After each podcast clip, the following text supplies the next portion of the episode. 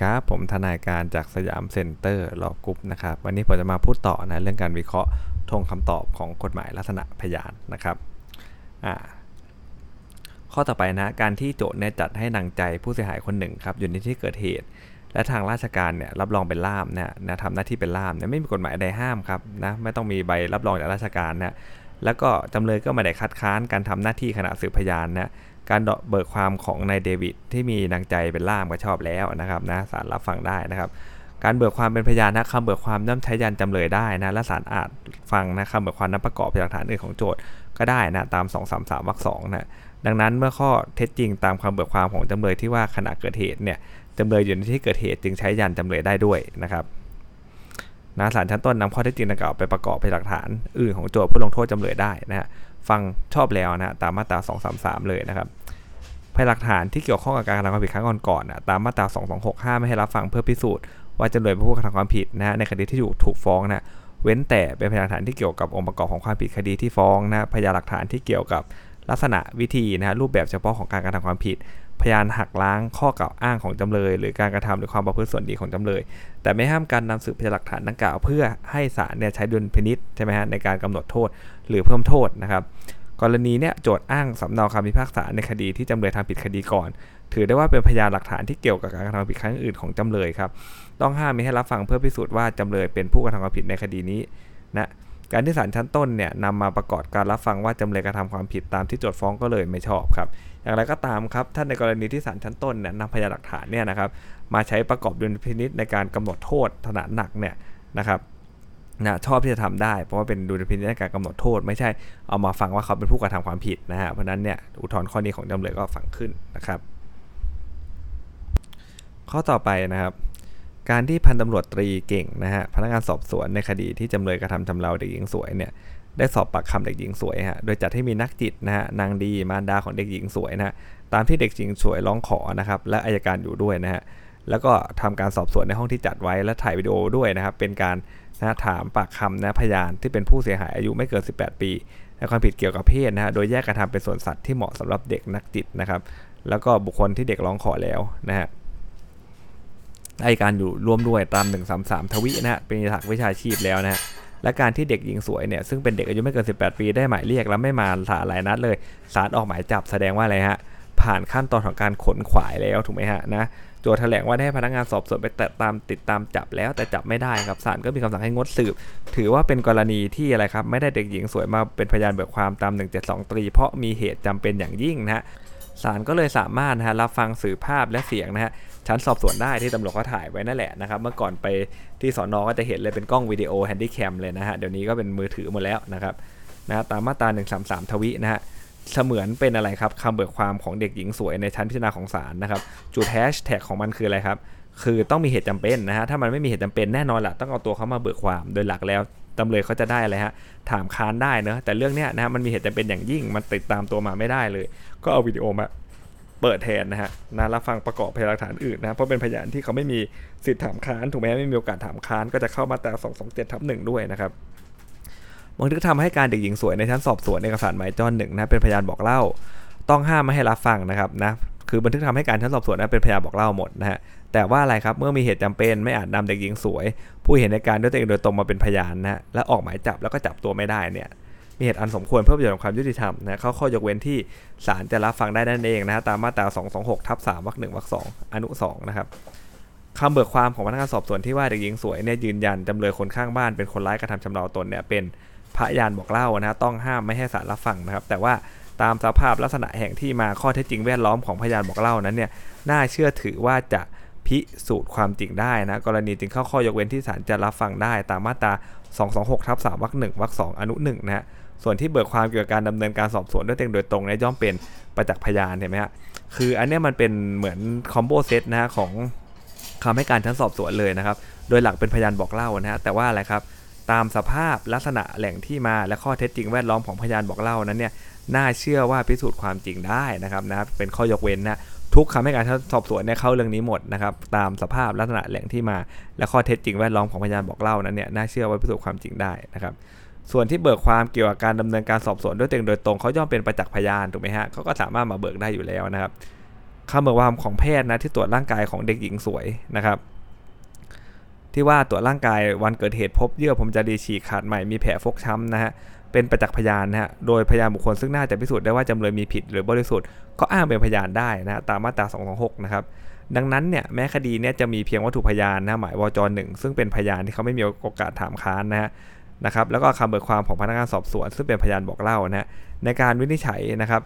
พยานดังกล่าวทั้งหมดนะครับศาลต้องทำด้วยความระมัดระวังนะตาม 227ทับหนึ่งเลยนะครับนะไม่ควรเชื่อพยานหลักฐานนั้นโดยลำพังเพื่อลงโทษจำเลย แต่โจทย์มีคำเบิกความของพนักงานผู้ตรวจนะร่างกายเนี่ยเป็นพยานหลักฐานประกอบอื่นที่รับฟังได้ และมีแหล่งที่มาเป็นสุดต่างหากจากพยานจากพยานหลักฐานที่ต้องการพยานหลักฐานประกอบนะและมีคุณค่าเชิงพิสูจน์ที่สามารถสนับสนุนให้พยานหลักฐานอื่นที่ไปประกอบเนี่ยมีความน่าเชื่อถือมากด้วยนะครับศาลจึงสามารถเนี่ยรับฟังพยานหลักฐานของโจทย์ทั้งหมดเนี่ยมาลงโทษจำเลยได้นั่นเองนะครับ ข้อต่อไปนะฮะประมวลกฎหมายวิธีพิจารณาความอาญา2 4 1 ที่บอกว่าสิ่งใดที่เป็นพยานวัตถุต้องนำมาศาลเนี่ยเป็นเพียงบทบัญญัติสำหรับวิธีการสืบพยานวัตถุเท่านั้นนะไม่ได้เป็นบทบังคับให้ต้องนำวัตถุพยานมาศาลนะเพื่อพิสูจน์ความผิดแต่อย่างใดไม่นะครับโจทย์พิสูจน์ความผิดของจำเลยว่าคนร้ายใช้มีดเป็นอาวุธฟันผู้ตายเนี่ยอ้างภาพถ่ายมีดของกลางศาลก็รับฟังนะภาพถ่ายในการพิสูจน์ได้โดยโจทย์ไม่ต้องนำมีดของกลางมาถูกไหมฮะไม่งั้นเกิดของกลางเป็นรถบรรทุกเนี่ยชนตำรวจตายอะไรอย่างเงี้ยถูกไหมครับ ก็ต้องอะไรฮะเอามาด้วยเหรอหรือว่าเออยาบ้าเป็นร้อยร้อยตันอะไรอย่างเงี้ยนะครับ โดยหลักก็นำมาไม่ได้อยู่แล้วใช่ไหมครับ ก็ส่งรูปถ่ายก็ได้นะส่วนบันทึกคำให้การชั้นสอบสวนของนายสำราญนะฮะที่โจทย์อ้างเป็นพยานเนี่ยแม้จะเป็นพยานเอกสารครับ แต่ได้รับข้อยกเว้นนะฮะไม่ต้องยื่นบันทึกคำให้การของพยานนั้นล่วงหน้าก่อนวันสืบพยานไม่น้อยกว่า15 วันตาม 240วรรคหนึ่งศาลจึงรับฟังบันทึกคำให้การชั้นสอบสวนของนายสำราญเนี่ยเป็นพยานหลักฐานในการพิสูจน์ความผิดของจำเลยได้ เพราะว่ามันเข้าข้อ ยกเว้นเนื้อมันเป็นเอกสารที่ปรากฏชื่อและที่อยู่ของพยานนะครับ ประเด็นขอไข่นะฮะประมวลกฎหมายวิธีพิจารณาความอาญามาตรา243วรรคสองเนี่ยที่บัญญัติให้ผู้เชี่ยวชาญอาจทำความเห็นเป็นหนังสือก็ได้นะแต่ต้องมาเบิกความปรากอบหนังสือนั้นด้วยนะฮะเว้นแต่ว่ามีเหตุจำเป็นหรือคู่ความไม่ติดใจซักถามผู้เชี่ยวชาญนั้นนะเมื่อโจทย์อ้างส่งบันทึกความเห็นของผู้เชี่ยวชาญ ซึ่งได้ตรวจพิสูจน์คราบโลหิตนะที่ติดอยู่กางเกงของจำเลยนะโดยวิธีวิทยาศาสตร์ตามที่พนักงานสอบสวนส่ง ไปให้ตรวจพิสูจน์เป็นหลักฐาน และจำเลยยังติดใจซักถามอยู่นะเนื่องจากความเห็นของผู้เชี่ยวชาญเนี่ยไม่น่าเชื่อถือครับเพราะว่าการตรวจเนี่ยมันไม่ถูกต้องตามหลักการโจทย์จึงต้องนำผู้เชี่ยวชาญมาเบิกความประกอบความเห็นนั้นนะฮะการที่โจทย์เห็นว่าไม่จำเป็นละเพิกเฉยนะครับไม่นำผู้เชี่ยวชาญมาเบิกความประกอบความเห็นดังกล่าวเนี่ยเป็นความเข้าใจผิดของโจทย์เองครับจึงไม่ใช่กรณีมีเหตุจำเป็นที่ศาลอาจรับฟังนะบันทึกความเห็นดังกล่าว โดยผู้เชี่ยวชาญไม่ต้องมาเบิกความประกอบได้นะครับ เพราะฉะนั้นเนี่ยนะ บันทึกความเห็นของผู้เชี่ยวชาญ ในการตรวจพิสูจน์คราบโลหิตเนี่ยจึงรับฟังเป็นพยานหลักฐานในการพิสูจน์ความผิดของจำเลยไม่ได้นะครับ ตามกฎหมายดังกล่าวนะฮะข้อต่อไปนะคำเบิกความของนายแดงนะครับ ที่ยืนยันว่านายดำเนี่ยเป็นคนร้าย โดยนายแดงได้รับคำบอกเล่ามาจากนายเหลืองนายเขียวนะถือเป็นพยานบอกเล่าเนะห้ามไม่ให้ศาลรับฟังนะครับ ตาม 226ทับ3วรรคสองและในชั้นพิจารณานายแดงก็เบิกความเพียงว่าอะไรครับ บิกความเพียงว่าในเหลืองในเขียวเล่าให้ฟังนะครับว่าในดำเป็นคนร้ายใช้ไม้ตีศีรษะในแดงนะครับไม่ปรากฏว่าในเหลืองในเขียวเข้ามาอยู่ในที่เกิดเหตุอย่างไรนะกรณีจึงไม่ปรากฏว่าในดำได้รับคำบอกเล่ามานั้นนะมีความน่าเชื่อถือเพราะเหตุใด ดังนี้ตามสภาพลักษณะแหล่งที่มาและข้อเท็จจริงแวดล้อมนะของพยานบอกเล่าตามคำเบิกความของนายแดงเนี่ยจึงยังไม่เพียงพอครับให้เนื้อให้เชื่อว่าจะพิสูจน์ความจริงได้ เห็นไหมยืนยันว่านายดำเป็นคนร้ายโดยได้รับความบอกเล่ามานะฮะ คำบอกเล่ามาถือเป็นพยานบอกเล่า แล้วมันไม่เข้าข้อยกเว้นนะฮะจึงไม่ปรากฏว่ามีความน่าเชื่อถือเพราะเหตุใด เพราะนั้นเนี่ยเราก็ใช้วลีเดิมฮะสภาพลักษณะแห่งที่มาและข้อเท็จจริงนะครับแวดล้อมของพยานบอกเล่านะฮะตามความเบิกความของนายแดงเนี่ยนะครับ จึงยังไม่เพียงพอให้ทำให้น่าเชื่อว่าพิสูจน์ความจริงได้ตาม 226ทับ3วรรค2อนุ1นะฮะและไม่ใช่กรณีมีเหตุจำเป็น เนื่องจากว่าจะนำตัวของพยานซึ่งเป็นผู้ใดเห็นได้ยินทราบข้อความ เกี่ยวกับเรื่องให้การเป็นพยานนั้นโดยตรงมาเป็นพยานได้นะครับ แล้วก็มี เหตุอันสมควรแห่งประโยชน์ทางความยุติธรรมที่จะรับฟังพยานบอกเล่า นั้นตามมาตรา206ทับ3วรรค2อนุ2นะฮะเนื่องจากว่าเขาเนี่ยสามารถที่จะนำในเหลืองและในเขียวมาเป็นพยานได้ แต่เห็นไหมฮะทงคำตอบเขาบอกว่าละเลยเพิกเฉย ไม่เอาใจใส่คดีของนายแดง ไม่นำในเหลืองในเขียวมาเบิกความตามนัดเอง โดยสารสั่งงดสืบพยานคำเบิกความของนายแดงเนี่ยจึงฟังลงโทษนายดำไม่ได้นะครับ เพราะว่ามันไม่ทับภาพลักษณะแหล่งที่มา และข้อเท็จจริงพยานแวดล้อมเนี่ยนะครับก็ไม่ได้เพียงพออยู่แล้วใช่ไหมฮะไม่ได้มีความน่าเชื่อถือเลย แล้วก็ไม่ใช่กรณีจำเป็น เนื่องจากไม่สามารถนำคนที่เห็นเหตุการณ์มาได้นะครับ ยังนำมาได้อยู่นะถ้าข้อสอบออกเนี่ยเราเห็นชัดเจนแล้วว่าข้อสอบก็จะออกหรือว่าไม่ได้ขนขวายอะไรเลยในการจะเอาตัวมานะครับคำเบิกความของนายเหลืองและนายเขียวชั้นแต่ส่วนมูลฟ้อง ซึ่งสารบันทึกไว้ตาม 237วรรคหนึ่งนะฮะแม้เป็นพยานเอกสาร ซึ่งน่าจะพิสูจน์ได้ว่าในดำมีผิดหรือบริสุทธิ์นะชอบที่โจทย์จะอ้างเป็นหลักฐานได้ตาม 226 ครับ แต่การที่ศาลนะฮะมีคำสั่งให้งดสืบพยานปากในเขียวและในเหลืองเนี่ยเนื่องจากในแดงเออละเลยเพิกเฉยไม่เอาใจใส่นะส่งหมายเรียกนะครับ จึงไม่ใช่กรณีมีเหตุจำเป็น หรือเหตุอันสมควรนะที่ศาลจะฟังบันทึกคำเบิกความในชั้นไต่สวนมูลฟ้องประกอบได้ตามมาตรา 226ทับ5นะเพราะ226ทับ5เนี่ยนะรับฟังของบันทึกคำเบิกความในชั้นไต่สวนมูลฟ้องนะครับนะหรือในคดีอื่นๆนะครับ มันต้องก็ต้องมีเหตุจำเป็นเหมือนกัน หรือเหตุอันสมควรนะเหมือนเมื่อกี้เดียเลยนะครับนะ ต้องมีเหตุจำเป็นหรือมีเหตุอันสมควรนะฮะไม่งั้นก็ไม่สามารถที่จะรับฟังได้ก็ต้องให้ตัวเขามาเบิกความเองนะฮะส่วนถ้อยคำของนายดำที่รับต่อในข่าวว่าได้ใช้ไม้ตีศีรษะในแดงจริงแม้แต่เป็นปรปักของต่อตนเองฮะแต่ไม่ได้เกิดขึ้นด้วยความสมัครใจนะเพราะว่าในแดงเนี่ยจ้างในข่าวไปหลอกถามในดำและบันทึกนะคำพูดไว้ในเครื่องบันทึกเสียงต้องถือว่าแผ่นบันทึกเสียงของนายดำที่นายแดงแอบบันทึกไว้เนี่ยเป็นพยานหลักฐานที่เกิดขึ้น จากการหลอกลวงและโดยวิธีการอันมิชอบนะต้องห้ามไม่ให้อ้างเป็นพยานหลักฐานในการพิสูจน์ความผิดของจำเลยนะครับ ตามกฎหมายวิธีพิจารณาความอาญามาตรา 226 จึงรับฟังลงโทษในดำไม่ได้เช่นเดียวกันนะฮะ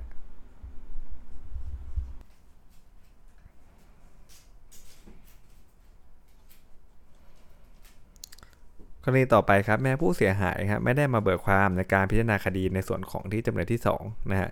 แต่เคยเบิกความไว้อีกคดีหนึ่งนั่นแหละนะครับ ก่อนศาลจะ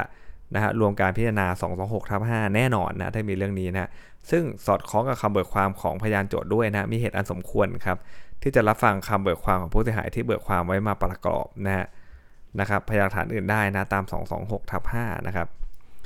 นายอุ่นทำร้ายผู้เสียหายก็เพราะตกอยู่ในอำนาจซึ่งไม่อาจหลีกเลี่ยงได้เพราะถูกบังคับให้ตีนะ เขาเลยไม่ได้มีส่วนร่วมในการกระทำความผิดด้วยนะครับ และโจทก็ไม่ได้ฟ้องนายอุ่นเป็นจำเลยในคดีนี้ด้วยนะการที่โจทนำนายอุ่นมาเบิกความเนี่ยก็ไม่ใช่กรณีที่อะไรฮะโจทเขาอ้างจำเลยเป็นพยานนะที่จะต้องห้ามตาม 232 เลยศาลชอบจะฟังข้อเท็จจริงตามคำเบิกความของนายอุ่นได้นะครับ ในวันนัดสืบพยานโจทนัดสุดท้ายจำเลยที่ 2 ไม่มาศาลนะฮะและทนายจำเลยที่2เนี่ยยื่นคำร้องขอเลื่อนคดีแล้วนะฮะสามารถดำเนินกระบวนพิจารณาอย่างใดอย่างหนึ่งเนี่ยรับหลังจำเลยที่ 2 ได้นะ การที่ศาลดำเนินกระบวนพิจารณาต่อโดยให้ทนายจำเลยที่2แถลงรับว่านายสำราญเป็นผู้แพทย์ผู้พิสูจน์บาดแผลนะครับและโจทย์แถลงไม่สืบพยานดังกล่าวเนี่ยทำให้จำเลยซึ่งไม่มาศาลไม่มีโอกาสโต้แย้งนะฮะรายงานผลพิสูจน์บาดแผลของแพทย์อันเป็นการไม่ชอบตาม 172วรรคหนึ่งนะฮะรายงานผลการตรวจพิสูจน์บาดแผลของแพทย์ดังกล่าว จึงรับฟังเป็นพยานหลักฐาน ใช้ยันจำเลยที่ 2 ไม่ได้นะตามมาตรา226นะครับที่ศาลรับฟังรายงานผลพิสูจน์ทางแพทย์นะฮะใช้เป็นหลักฐานยันจำเลยที่ 2 ก็เลยไม่ชอบนะฮะ แต่ส่วนของจำเลยที่ 1 นั้นนะครับเมื่อจำเลยที่1เขาแถลงรับข้อเท็จจริงเนี่ยศาลจึงชอบที่จะรับฟังรายงานผลการตรวจชันสูตรบาดแผลของแพทย์เป็นพยานหลักฐานใช้ยันจำเลยที่ 1 ได้นะครับตาม 84 อนุ3นะประกอบอาญามาตรา15 นะแสดงว่าอะไรครับ แสดงว่าถ้าเกิดมีการนะครับรับในข้อเท็จจริงนะครับ ก็ใช้ 84 อนุ3นะครับประกอบกับวิอาญามาตรา15 นะครับ ข้อต่อไปครับในการสืบพยานนะที่เป็นเด็กอายุไม่เกิน 18 ปีนะครับ ก่อนสืบพยานถ้าศาลเห็นสมควรนะฮะนะครับ หรือพยานที่เด็กอายุไม่เกิน 18 ปีนะครับ ร้องขอโดยมีเหตุอันสมควรเนี่ยให้ศาลจัดให้มีการถ่ายทอดภาพและเสียงนะของพยานที่บันทึก ในชั้นสอบสวนต่อหน้าคู่ความ และถือเสมือนว่าอะไรครับเป็นคำเบิกความแทนพิจารณาโดยให้คู่ความเนี่ยถามเพิ่มเติมถามข้ามถามติงเท่าที่จำเป็นนะภายในขอบที่กฎหมายเขา เห็นสมควรนะครับ ถามว่าเจตนารมณ์เนี่ยนะครับมันคืออะไรครับ มันคือเรื่องของการที่ไม่อยากให้ไปถามอีกบางทีมันทำร้ายทำลายจิตใจเด็กเขาถูกไหมเขายังเด็กอยู่เนาะนะครับโดนสอบสวนก็โดนถามและนะเหตุการณ์ผ่านไปเป็นเดือนเด็กกำลังดีขึ้น เอาไปถามเรื่องเดิมอีกโดนนู่นโดนนี่โดนนั่นยังไงเดี๋ยวก็จะเป็นการทำให้เด็กเขาอาการนะฮะทางจิตหรือว่าอะไรเนี่ยอาจจะแบบกำเริบหรือว่าแย่ขึ้นไปได้อย่างเงี้ยนะครับ กฎหมายเขาเลยบอกว่าแบบเนี้ยถ้ามีเหตุอันสมควรนะครับ ก็ให้อะไรครับ เอาตัวของนะฮะ ภาพและเสียงนะครับของพยานที่บันทึกในชั้นสอบสวนต่อหน้าคู่ความเลยเปิดเลยนะฮะแล้วก็ให้คู่ความถามเพิ่มเติมถามค้านถามติงเท่าที่จำเป็นนะภายในขอบเขตที่ศาลเห็นสมควรนะตาม 172 ตรีวรรคสามนั้นนะฮะไม่ใช่บทบัญญัติบังคับศาลครับแต่ให้เป็นดุลยพินิษนะฮะของศาลในการกำหนดวิธีการนะครับในการสืบพยานสำหรับเด็ก ทั้งก่อนสืบพยานไม่มีผู้ใดร้องขอมาก่อนนะฮะ ก่อนสืบพยานในสำรานเนี่ยซึ่งเป็นเด็กในอายุไม่เกิน 18 ปีนะฮะศาลชั้นต้นใช้ดุลยพินิษไม่ได้จัดให้มีการถ่ายทอดภาพและเสียงของนายสำรานนะที่พนักงานสอบสวนบันทึกไว้ในชั้นสอบสวนตอนหน้าคู่ความจึงเป็นการดำเนินกระบวนการโดยชอบแล้วนะครับนะ แม้โจทย์จะ ฟ้องจำเลยทั้ง9นะรวมมาเป็นคดีเดียวกันนะฮะโดยโจทย์ฟ้องจำเลยที่ 1 ถึงที่ 5 ฐานร่วมกันชุลมุนต่อสู้นะสคนขึ้นไปแล้วก็ว่าไปนะแล้วก็ฟ้องจำเลยที่ 6 ถึงที่ 9 ฐานร่วมกันชุลมุนต่อสู้ ระหว่างบุคคลตั้งแต่ 3 คนขึ้นไป และบุคคลหนึ่งบุคคลใดถึงได้ความตายและฐานพยายามฆ่าผู้อื่นนะฮะแต่ก็เป็นการฟ้องขอให้ลงโทษจำเลยทั้ง 9 ในฐานความผิด ซึ่งเป็นคู่กรณีต่างคนต่างทำไม่ใช่ร่วมกันทำความผิดนะครับ เพราะนั้นเนี่ยนะฮะคำเบิกความของที่1ถึงที่5ถึงที่ 5 ไม่ใช่คำซักทอด ระหว่างผู้กระทำความผิดด้วยกันนะครับ เมื่อข้อเท็จจริงได้ความว่าอะไรฮะจำเลยที่ 1 ถึงที่5เนี่ยเป็นการป้องกันโดยชอบด้วยกฎหมาย ไม่เป็นความผิดฐานเข้าร่วมชุลมุนนะฮะจำเลยที่1ถึงที่5จึงอยู่ในฐานะเป็นผู้เสียหายในความผิดฐานพยายามฆ่าผู้อื่นนะครับทั้งคำเบิกความของจำเลยที่1ถึงที่5ซึ่งอ้างตัวเองเป็นพยานนั้นเนี่ยถือเป็นพยานหลักฐานของคดีทั้งหมด แม้จะเบิกความปลักปลำแก่จำเลยที่6ถึง9ศาลก็นำบันทึกคำเบิกความนะของจำเลยที่1ถึงที่5เนี่ยมารับฟังประกอบพยานหลักฐานนะครับเพื่อลงโทษจำเลยที่1 6ถึงที่ 9 ในความผิดฐานพยายามฆ่าผู้อื่นได้ตามมาตรา 233วรรคหนึ่งนะฮะข้อต่อไปนะครับถ้อยคำที่ในเสือครับให้การรับสารภาพชั้นจับกลุ่มว่าตนได้ทำผิดเนี่ยห้ามไม่ให้รับฟังเป็นพยานหลักฐานเลยนะฮะตามมาตรา 84 วรรคท้ายนะครับ ส่วนถ้อยคำอื่นนะฮะสำคัญนะนะครับถ้อยคำอื่นเนี่ยเจ้าพนักงานตำรวจก็ยังไม่ได้แจ้งสิทธิ์เลยนะที่กำหนดไว้ในวิอาญา7ทับ1และ83วรรค2ให้ในเสือผู้รับ ผู้ถูกจับเนี่ยทราบนะย่อมเป็นพยานหลักฐานที่เกิดขึ้นโดยมีชอบโดยประการอื่น ก็ไม่อาจนำมารับฟังเป็นพยานหลักฐานพิสูจน์ความผิดของในเสือ ผู้ถูกจับได้ตาม 226 นะครับอย่างไรก็ตามฮะไม่ได้มีบทบัญญัติใดเลยที่ห้ามไม่ให้นำคำให้การของผู้ถูกจับนะฮะนะดังกล่าวเนี่ยมาเป็นพยานหลักฐานในการพิสูจน์ความผิดของบุคคลอื่น หรือจำเลยอื่นนะครับ ดังนั้นเนี่ย นะบันทึกการจับกลุ่มของนายเสือที่ให้ค่อยคำซักทอดกันในแมวว่าอะไรฮะว่าในแมวเนี่ยร่วมลักรถจักรยานด้วยนะฮะจักรยานยนต์นะครับ จึงรับฟังเป็นพยานหลักฐานเพื่อพิสูจน์ความผิดของนายแมวได้เห็นไหมครับเพราะว่าเรื่องนี้นะครับนะมันมีอยู่2พอยต์นะครับเรื่องเนี้ยอันแรกที่สุดก็คือว่าอะไรครับรับสารภาพชั้นจับกลุ่มเนี่ยยังไงก็ฟังไม่ได้แน่นอน 84วรรคท้ายนะถ้อยคำอื่นปกติมันจะรับฟังได้ แต่มันก็ต้องมีการแจ้งสิทธิ์ก่อนนะพอเขาไม่ได้แจ้งสิทธิ์ก่อนตามมาตรา7ทับ1เนี่ยนะครับก็จะทำให้ ไอ้ตัวของถ้อยคำอื่นเนี่ยก็รับฟังไม่ได้เหมือนกันนะฮะแต่ไอ้คำว่ารับฟังไม่ได้ตรงนี้นะครับมันหมายถึงรับฟังในในการพิสูจน์ความผิดของบุคคลนั้นเองนะครับของตัวผู้ถูกจับเองนะฮะแต่ว่ามันไม่ได้ห้ามในการรับฟังเพื่อพิสูจน์ความผิดของคนอื่น ที่ไม่ใช่ตัวของผู้ถูกจับนะครับเพราะนั้นเรื่องนี้ก็เลยเอาไปรับฟังนะครับในการพิสูจน์ความผิดของคนอื่นได้นั่นเองนะฮะส่วนบันทึกการจับกลุ่มในแมวฮะที่ให้ถ้อยคำว่าร่วมกันกับกันในเสือเนี่ยลักนะฮะรถจักรยานยนต์ของนายสำราญจริงนั้นนะฮะเป็นคำรับสารภาพว่าได้กระทำผิด นะห้ามให้รับฟังตาม84วรรคท้ายในชั้นจับกลุ่มนะฮะสำหรับถ้อยคำที่ในแมวให้รายละเอียดเลยเกี่ยวกับทรัพย์ที่นำไปขายนะทำยังไงเนี่ยเป็นถ้อยคำอื่นและน้ำหนักมันดีมาก ๆเลยนะครับนะถ้าขึ้นศาลเนี่ยน้ำหนักตรงนี้ดีมากเลยเพราะมันอธิบาย ยิ่งถ้ามันไปซิงกับพยานฐานอื่นด้วยก็เรียบร้อยนะเมื่อปรากฏว่าเจ้าพนักงานตำรวจผู้จับกลุ่มเนี่ยแจ้งสิทธิ์ของผู้ต้องหาให้ในแมวเนี่ยก่อนที่จะให้ถ้อยคำดังกล่าวแล้วจึงรับฟังเป็นพยานฐาน เพื่อพิสูจน์ความผิดของในแมวได้ ตามมาตรา84วรรคท้ายนะ แม้ศาลจะสืบพยานโจทย์และจำเลยเสร็จแล้วฮะแต่ตับใดที่ศาลยังไม่มีคำพิพากษาก็ต้องถือว่าอะไรครับ มันอยู่ระหว่างการพิจารณานะฮะโดยพนักการหรือผู้ความฝ่ายใดร้องขอเนี่ยศาลก็ย่อมมีอำนาจสืบพยานเพิ่มเติมนะฮะจะสืบเองส่งประเด็นก็ได้ตาม 288 นะครับอีกทั้งตามประมวลกฎหมายวิแพ่งมาตรา 120 ประกอบกับมาตรา 15 นะฮะถ้าคู่ความฝ่ายใดอ้างว่าคำเบิกความของพยานคนใดนะฮะอีกฝ่ายหนึ่งไม่ควรเชื่อฟังนะเหตุผลว่าศาลเห็นว่ามีมูลนะฮะศาลอาจจะยอมให้คู่ความฝ่ายนั้นเนี่ยนำพยานหลักฐานมาสืบ สนับสนุนข้ออ้างของตนได้ตามสมควรนะเมื่อในแมนนำสืบปฏิเสธว่าขณะเกิดเหตุในแมวอยู่ต่างประเทศไม่ได้กระทำความผิดเลยนะโจทยื่นคำร้องขออ้างส่งเอกสารคำเบิกความของในแมว ในสำนวนคดีอาญานะครับเพื่อประกอบการพิจารณาเลขเอกสารในคดีอาญาดังกล่าวเป็นพยานหลักฐานสำคัญ ที่สามารถพิสูจน์ได้ว่าขณะเกิดเหตุในแมวอยู่ในท้องที่เกิดเหตุหรือไม่นะฮะศาลจังหวัดสักแก้วเนี่ยก็ชอบนะฮะที่จะรับเอกสารคำเบิกความของในแมวในสำนวนดังกล่าวเนี่ยมาเป็นพยานหลักฐานในคดีนี้ได้นะครับ ข้อสุดท้ายนะครับนะประเด็นกอไก่ครับตาม 172ตรีวรรคสี่นะครับเป็นเรื่องการสืบเด็กนะการสืบพยานผู้เสียหายที่เป็นเด็กนะครับอายุไม่เกิน 18 ปีเนี่ยให้ศาลรับฟังสื่อบันทึกภาพและเสียงในชั้นสอบสวนเสมือนหนึ่งเป็นคำเบิกความของผู้เสียหาย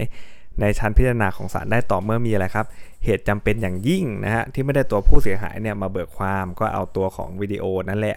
ที่อัดที่สอนอนะครับนะมาใช้ในการพิจารณาชั้นศาลได้เลยนะครับ แต่ต้องมีเหตุจำเป็นอย่างยิ่งนะฮะแต่เรื่องนี้เป็นไงครับชั้นพิจารณาเนี่ยโจทย์เขาก็แถลงลอยๆ ว่า ผู้เสียหายได้รับหมายเรียกแล้วไม่มาศาลนะไม่สามารถจับตัวได้นะครับลอยๆนะยังถือไม่ได้ว่ามีเหตุจำเป็นอย่างยิ่งอะไรเลยนะครับ ที่ไม่ได้ตัวผู้เสียหายมาเบิกความต่อศาลอันจะทำให้ศาลเนี่ยรับฟังสื่อบันทึกภาพและเสียงคำให้การของผู้เสียหายเสมือนหนึ่งเป็นคำเบิกความของผู้เสียหายในชั้นพิจารณาของศาลได้นะฮะ แต่สื่อบันทึกภาพและเสียงนะฮะคำให้การของผู้เสียหายชั้นสอบสวนเนี่ยซึ่งพนักงานสอบสวนเนี่ยจัดทำขึ้นไว้ตาม 133 ทวีนั้นเนี่ยเข้าลักษณะเป็นอะไรครับ บันทึกคำให้การ มันเป็นพยานบอกเล่านะฮะต้องห้ามให้ศาลรับฟังนะครับตาม 226ทับ3แต่ว่ายังไงครับพอมันเป็นบันทึกนะฮะคำให้การชั้นสอบสวนเนี่ยมันจะเข้าข้อยกเว้นเสมอนะครับตามอนุหนึ่งนะฮะเพราะว่าตามสภาพลักษณะแห่งแหล่งที่มา และข้อเท็จจริงแวดล้อมน่าเชื่อว่าพิสูจน์ความจริงได้นะครับ ศาลจึงรับฟังเป็นพยานหลักฐานในการพิสูจน์ความผิดของจำเลยทั้งสองได้นั่นเองนะครับ ประเด็นขอไข่นะฮะคำให้การของจำเลยที่ 2 ชั้นสอบสวนนะครับ เป็นถ้อยคำของผู้ต้องหา ซึ่งไว้ต่อพนักงานสอบสวนนะโดยพนักงานสอบสวนไม่ได้แจ้งให้ผู้ต้องหาทราบก่อนว่าถ้อยคำนั้นเนี่ยจะอาจใช้เป็นพยานหลักฐานในการพิจารณาคดีนั้นได้นะครับ ก็คือไม่ได้แจ้งสิทธิ์ก่อนนั่นแหละตาม 134ทับ4วรรคหนึ่งนะครับนะและวรรคสามนะอย่างไรก็ดีครับบทบัญญัติกฎหมายดังกล่าวเนี่ยไม่ได้ ห้ามนำนะฮะคำให้การชั้นสอบสวนของผู้ต้องหาในลักษณะดังกล่าวเนี่ยมาเป็นหลักฐานในการพิสูจน์ความผิดของบุคคลอื่นเพราะนั้นเนี่ยถ้าเรื่องที่ตำรวจเขาไม่ได้แจ้งสิทธิ์นะครับเขาไม่ได้แจ้งสิทธิ์เนี่ยนะครับเราดูไว้ก่อนเลยครับว่าข้อสอบเนี่ยเขาถามว่ามันพิสูจน์ความผิดของคนอื่นหรือเปล่า โดยมากจะเป็นอย่างนั้นนะฮะก็ถามก็ตอบว่าพิสูจน์ความผิดของบุคคลอื่นได้นะฮะหรือจำเลยในคดีอื่นได้นะครับดังนั้นเนี่ยนะคำให้การของจำเลยที่ 2 ในชั้นสอบสวนเนี่ยศาลจึงสามารถรับฟังเป็นพยานหลักฐานในการพิสูจน์ความผิดของ จำเลยที่ 1 ได้นะฮะไม่ใช่พิสูจน์ความผิดของจำเลยที่ 2 นะ แม้ว่าไม่ได้แจ้งสิทธิ์ก็ตามมันทิ่มแทงเราไม่ได้แต่มันทิ่มแทงคนอื่นได้นะถ้าเราเป็นผู้ต้องหานะครับคอควายครับ แม้ว่าตามนะฮะวิอาญามาตรา 226 เนี่ยจะบัญญัติให้จำเลยสามารถนำสืบพยานหลักฐาน ซึ่งน่าจะพิสูจน์ว่าจำเลยบริสุทธิ์ได้ก็ตามฮะแต่ต้องอยู่ในใต้บังคับของ 226 ทับ 4 ด้วยนะครับ คดีนี้เป็นคดีความผิดเกี่ยวกับเพศนะห้ามมีให้จำเลยเนี่ยนำสืบพยานหลักฐานเกี่ยวกับพฤติกรรมทางเพศของผู้เสียหาย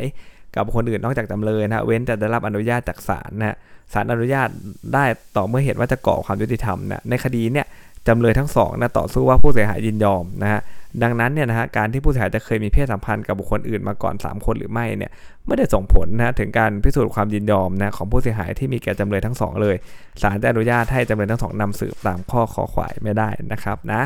สำหรับนะครับทงคำตอบของทางกฎหมายพยานนะฮะก็ น่าจะมีนะครับที่สาระสำคัญอยู่เพียงเท่านี้นะครับ สวัสดีครับ